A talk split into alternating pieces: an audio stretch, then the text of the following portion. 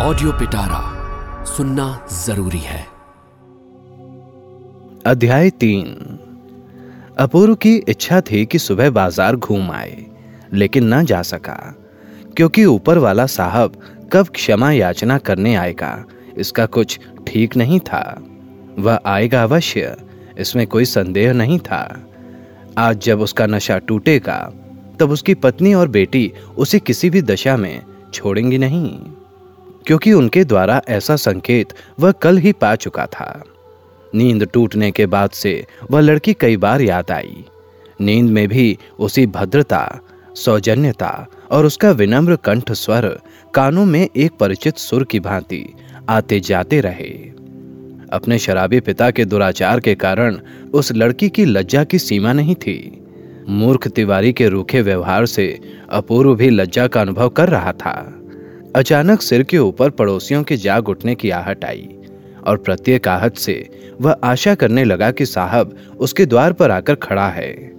क्षमा तो वह करेगा ही, यह निश्चित है। लेकिन विगत दिन की विभत्सता क्या करने से सरल और सामान्य होकर विषाद का चिन्ह मिटा देगी? यही उसकी चिंता का विषय था। आशा और उद्वेग के साथ प्रतीक्षा करते करते जब नौ बज गए तो सुना साहब नीचे उतर रहे हैं। उनके पीछे भी दो पैरों का शब्द सुनाई दिया। थोड़ी देर बाद ही उनके द्वार का लोहे का कड़ा ज़ोर से बज उठा। तिवारी ने आकर कहा, बाबू, ऊपर वाला साहब कड़ा हिला रहा है। अपूर्व ने कहा, दरवाज़ा खोलकर उनको आने दो। तिवारी के दरवाज़ा खोलते ही अपूर्व ने अत्यंत गंभीर आवाज़ सुनी, तुम्हारा साहब कहाँ है? उत्तर में तिवारी ने कहा, ठीक ठाक सुनाई नहीं पड़ा। स्वर से अपूर्व चौंक पड़ा। बाप रे, यह क्या सामान्य कंठ स्वर है? सोचा शायद साहब ने सवेरे उठते ही शराब पी ली है, इसीलिए इस समय जाना उचित है या नहीं? सोचने से पहले ही फिर उधर से आदेश हुआ। बुलाओ जल्दी। अपूर्व धीरे धीरे पास जाकर खड़ा हो गया।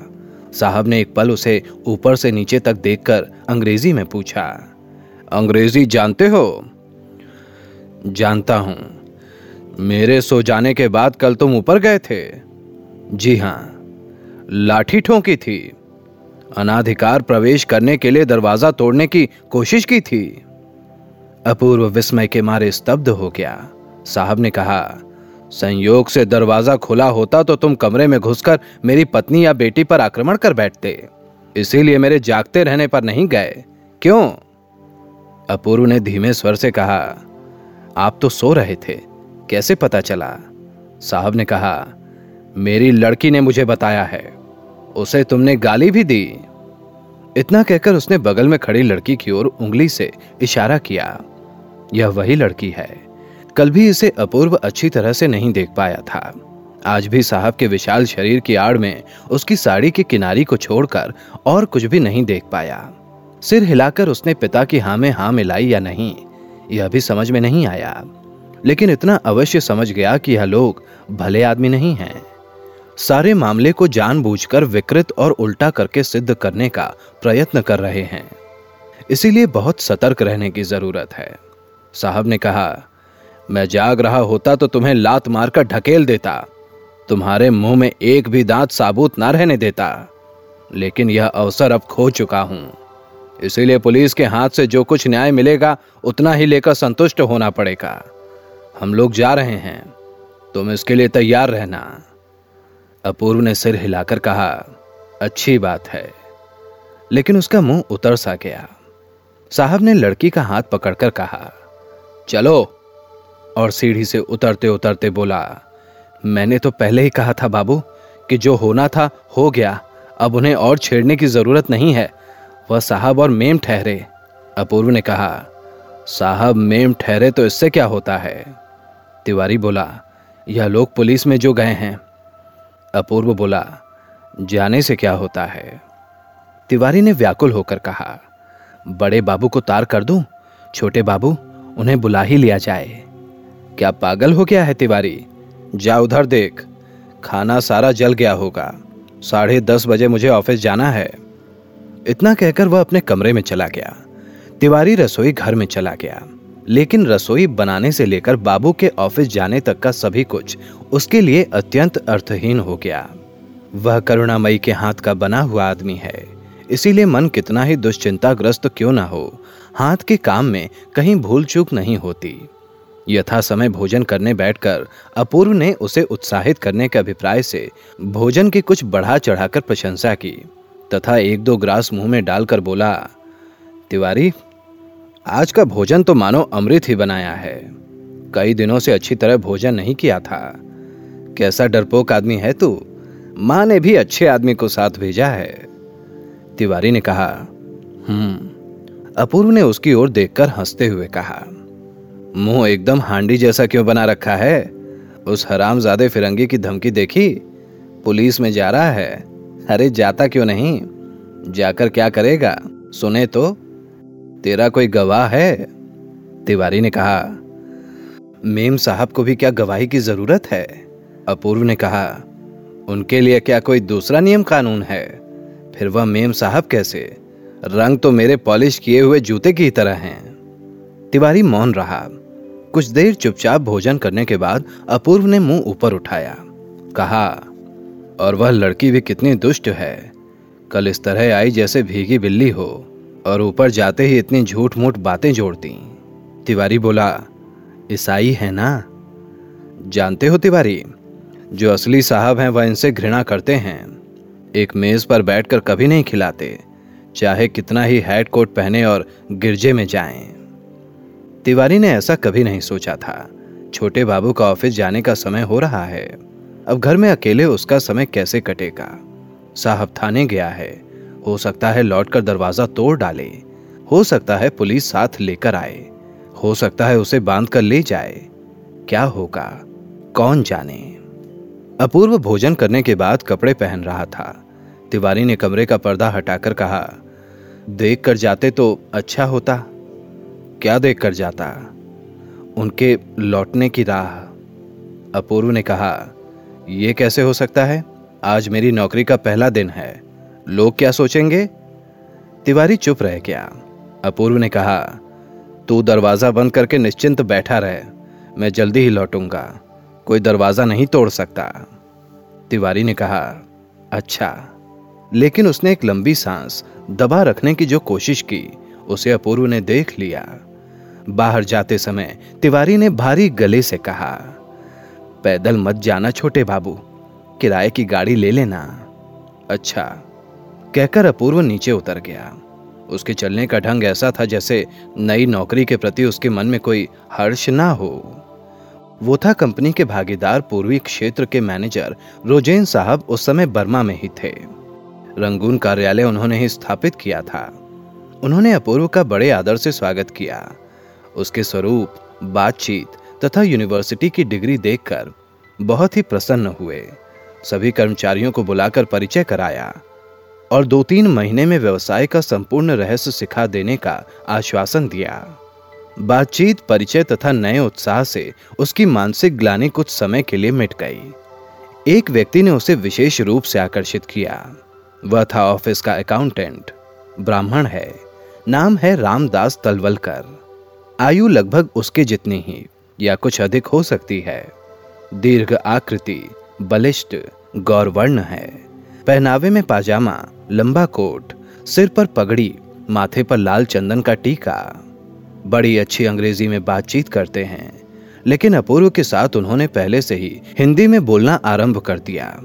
अपूर्व हिंदी अच्छी तरह नहीं जानता, लेकिन जब देखा कि वह हिंदी छोड़कर और किसी में उत्तर नहीं देता तो उसने भी हिंदी बोलना आरंभ कर दिया। अपूर्व ने कहा, यह भाषा मैं नहीं जानता। बोलने में बहुत गलतियाँ होती हैं। रामदास बोला, गलतियाँ तो मुझसे भी होती हैं, क्योंकि यह मेरी भी मातृभाषा नहीं है। अपूर्व बोला, अगर पराई भाषा में ही बातचीत करनी है तो अंग्रेज़ी में क्या दोष है? रामदास बोला, अंग्रेज़ी में तो हम लोग और अधिक गलतियाँ करते हैं। आप अंग्रेज़ी में बोला करें, लेकिन अगर मैं हिंदी में उत्तर दूँगा तो क्षमा कर दीजिएगा।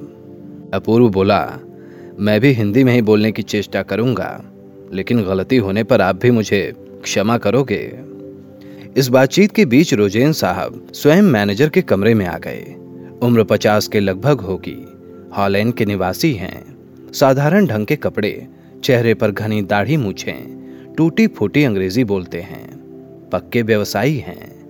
अब तक बर्मा के अनेक स्थानों में घूमकर तरह तरह के लोगों से मिलकर, तथ्य संग्रह करके, कामकाज के कार्यक्रम का उन्होंने खाका तैयार कर लिया है। उस कार्यक्रम के कागज़ अपूर्व की टेबल पर रखते हुए बोले, इसके विषय में आपकी क्या राय है?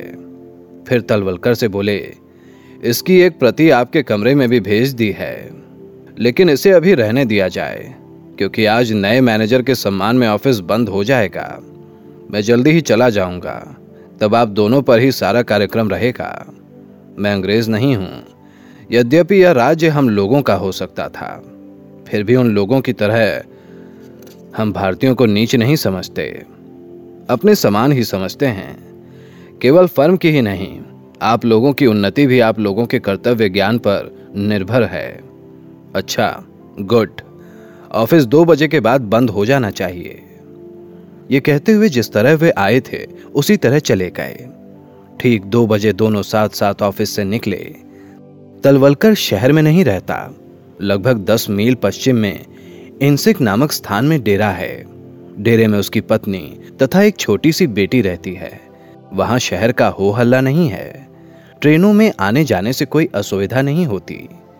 हलदर बाबू, कल ऑफ़िस के बाद मेरे यहाँ चाय का निमंत्रण रहा। तलवरकर ने कहा अपूर्व बोला, मैं चाय नहीं पीता, बाबूजी। नहीं पीते? पहले मैं भी नहीं पीता था, लेकिन मेरी पत्नी नाराज़ होती है। अच्छा न हो तो फल, फूल, शरबत, हम लोग भी ब्राह्मण हैं।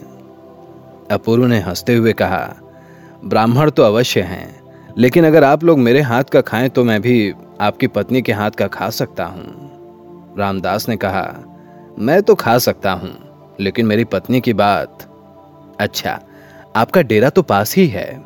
चलिए ना, आपको पहुँचा हूँ मेरी ट्रेन तो पाँच बजे छूटेगी। अपूर्व घबरा गया। इस बीच वह सब कुछ भूल गया था। डेरे का नाम लेते ही क्षण भर में उसका सारा उपद्रव, सारा झगड़ा, बिजली की रेखा की भांति चमक कर उसके चेहरे को श्रीहीन कर गया। अब तक वहाँ क्या हुआ होगा, वह कुछ नहीं जानता।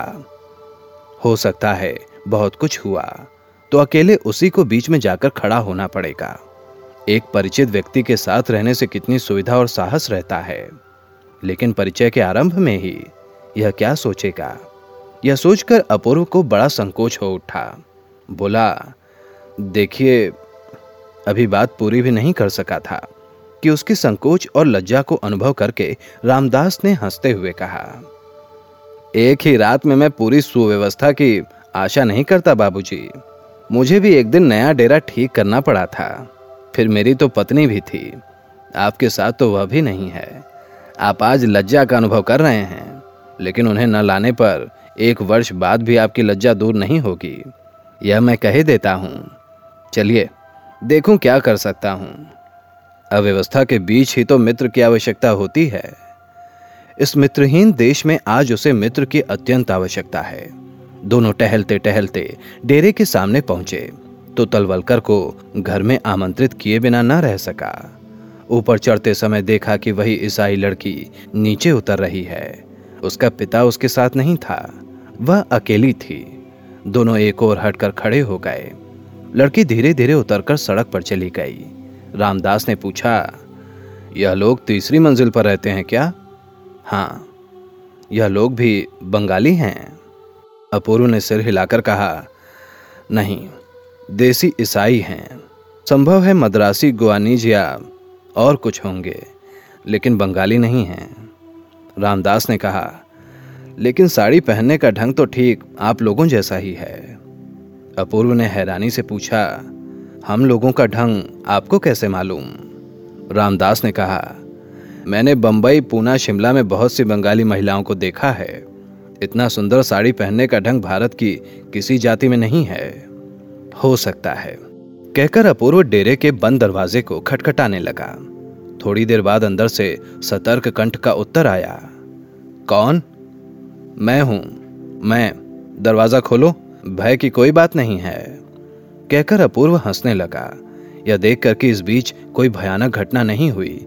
तिवारी कमरे में सुरक्षित है और यह अनुभव करके उसके ऊपर से जैसे एक बहुत बड़ा बोझ उतर गया। कमरा देखकर रामदास बोला, आपका नौकर अच्छा है। सब कुछ अच्छी तरह सजाकर रखा है।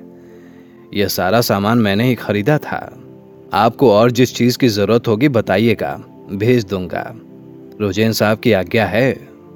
तिवारी ने मधुर स्वर में कहा, और सामान की ज़रूरत नहीं है बाबूजी।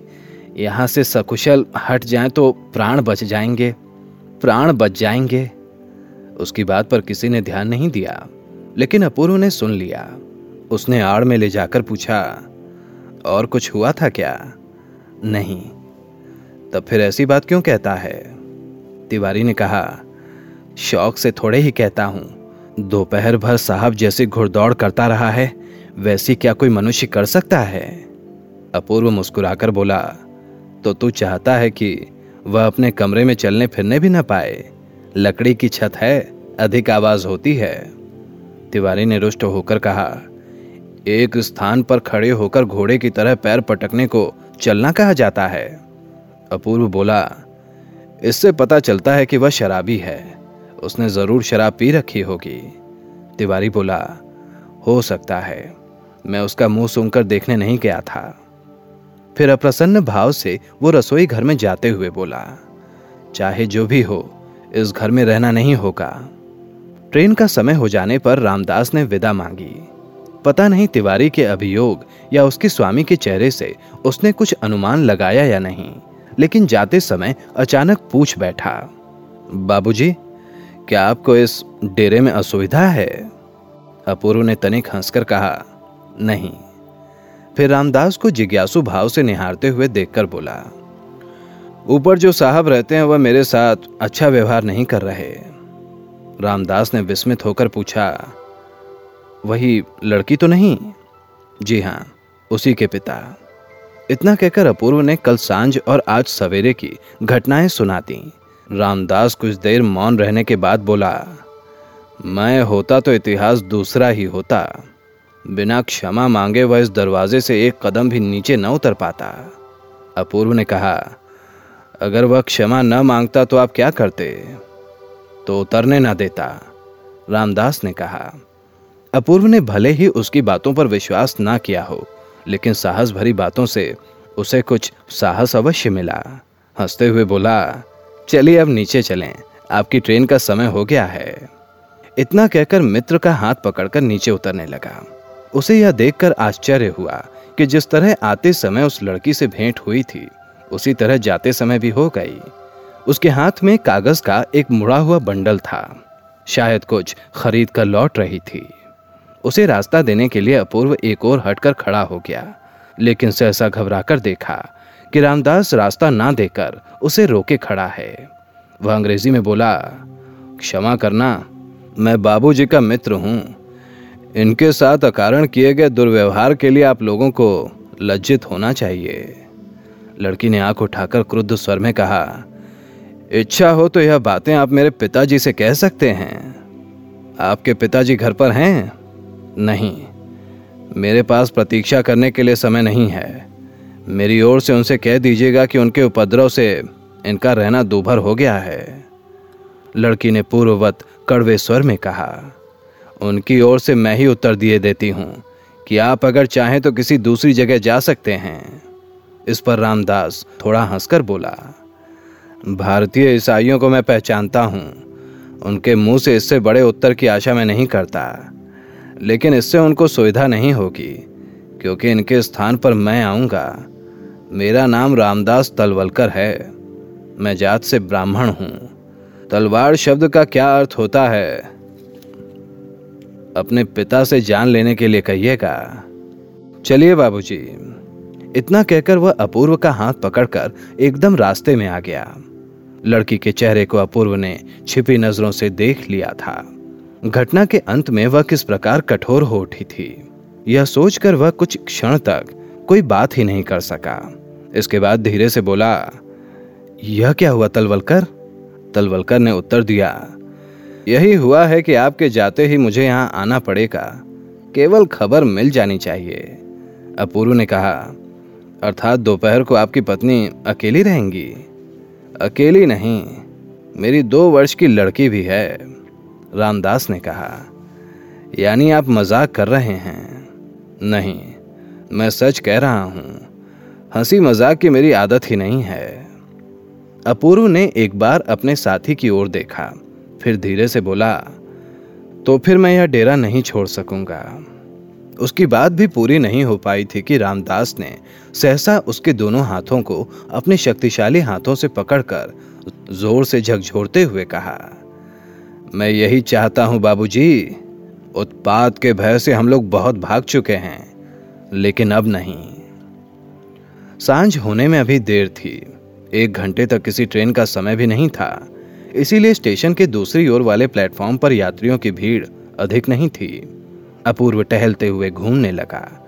अचानक उसके मन में विचार आया कि कल से आज तक, इस एक ही दिन में, जीवन न जाने कैसे सहसा, जीवन न जाने कैसे सहसा कई वर्ष पुराना हो गया है। यहाँ पर माँ नहीं है, भाई नहीं है, भाभियाँ नहीं हैं, भाभियाँ नहीं हैं। स्नेह की छाया भी कहीं नहीं है। कर्मशाला के असंख्य चक्र दाएँ बाएँ, सिर के ऊपर, पैरों के नीचे, चारों ओर वेग से घूमते हुए चल रहे हैं। तनिक भी असमर्थ होने पर रक्षा पाने का कहीं कोई उपाय नहीं है। उसकी आँखों की कोरें गीली हो उठी। कुछ दूरी पर काट की एक बेंच थी। उस पर बैठकर आँखें पोंछ रहा था कि सहसा पीछे से एक ज़ोर का धक्का खाकर पेट के बल ज़मीन पर जा गिरा। किसी तरह उठकर खड़ा होते ही देखा पाँच, छह फिरंगी बदमाश लड़के हैं। किसी के मुँह में सिगरेट है तो किसी के मुँह में पाइप है, और वह दांत निकालकर हंस रहे थे। शायद वही लड़का जिसने धक्का मारा था, बेंच के ऊपर लिखे अक्षरों को दिखाकर बोला, साले, यह साहब लोगों के वास्ते है, तुम्हारे लिए नहीं। लज्जा क्रोध तथा अपमान से अपूर्व की गीली आँखें लाल हो उठी, होंठ कांपने लगे। साला दूध वाला आँखें दिखाता है। सब एक साथ ऊँचे स्वर से हंस पड़े। एक ने उसके मुँह के सामने आकर अत्यंत अश्लील ढंग से सीटी बजाई। अपूर्व पल भर बाद ही शायद सबके ऊपर झपट पड़ता, लेकिन कुछ हिंदुस्तानी कर्मचारियों ने, जो कुछ दूर बैठे चिमनी साफ़ कर रहे थे, बीच में पड़कर उसे प्लेटफॉर्म से बाहर कर दिया। एक फिरंगी लड़का भागता हुआ आया और भीड़ में पैर बढ़ाकर अपूर्व के सफ़ेद सिल्क के कुर्ते पर जूते का दाग लगा दिया। हिंदुस्तानियों के इस दल में वह अपने को मुक्त करने के लिए खींचा तानी कर रहा था। एक ने उसे झकझोरते हुए कहा, अगर साहब लोगों का शरीर छुएगा ना तो एक साल की जेल हो जाएगी। अगर साहब लोगों का शरीर छुएगा तो एक साल की जेल हो जाएगी। जाओ भागो। एक ने कहा, अरे बाबू है धक्का मत दो। जो लोग कुछ नहीं जानते थे, वह कारण पूछने लगे। जो लोग जानते थे तरह तरह की सलाह देने लगे। अपूर्व ऑफ़िस का पहनावा छोड़कर सामान्य बंगाली की पोशाक में स्टेशन गया था।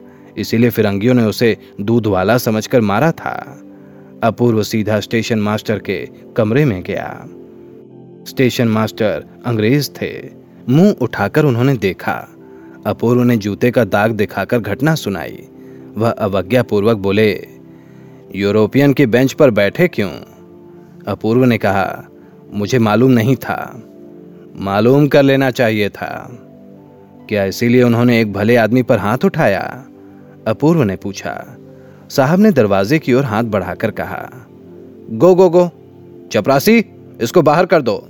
गो गो गो, कहकर वे अपने काम में लग गए। अपूर्व ना जाने किस तरह घर लौटा। दो घंटे पहले रामदास के साथ इस रास्ते से जाते समय उसके हृदय में जो दुर्भावना सबसे अधिक खटक रही थी, वह अकारण मध्यस्थता ही थी। उत्पात और अशांति की मात्रा उससे घटेगी नहीं, बल्कि बढ़ेगी ही। इसके अतिरिक्त उस ईसाई लड़की का कितना ही अपराध क्यों ना हो, वह नारी है। इसीलिए पुरुष के मुँह से ऐसे कठोर वचन निकालना उचित नहीं हुआ। इसके अतिरिक्त उस समय एकदम अकेली भी थी। जब उस लड़की की बात याद आई तो वह साहब की लड़की मालूम हुई। साधारण नारी जाति की नहीं। जिन फिरंगी लड़कों ने कुछ पल पहले अकारण ही उसका अपमान किया, जिनकी कुशिक्षा, नीचता और बर्बरता की सीमा नहीं थी, उनकी ही बहन जान पड़ी। जिस साहब ने अत्यंत अविचार के साथ उसे कमरे से बाहर निकाल दिया था, मनुष्य का सामान्य अधिकार भी नहीं दिया था, उसकी परम आत्मीय ज्ञात हुई। तिवारी ने आकर कहा छोटे बाबू, भोजन ठंडा हो रहा है। चलो आता हूँ। अपूर्व बोला। दस पंद्रह मिनट बाद उसने फिर कहा, भोजन ठंडा हो रहा है। इस पर अपूर्व ने क्रोधित होकर कहा, क्यों बेकार तंग करता है तिवारी? मैं नहीं खाऊँगा, मुझे भूख नहीं है। उसकी आँखों में नींद नहीं आई। रात जितनी ही बढ़ने लगी, सारा बिछौना मानो कांटे की सेज हो उठा।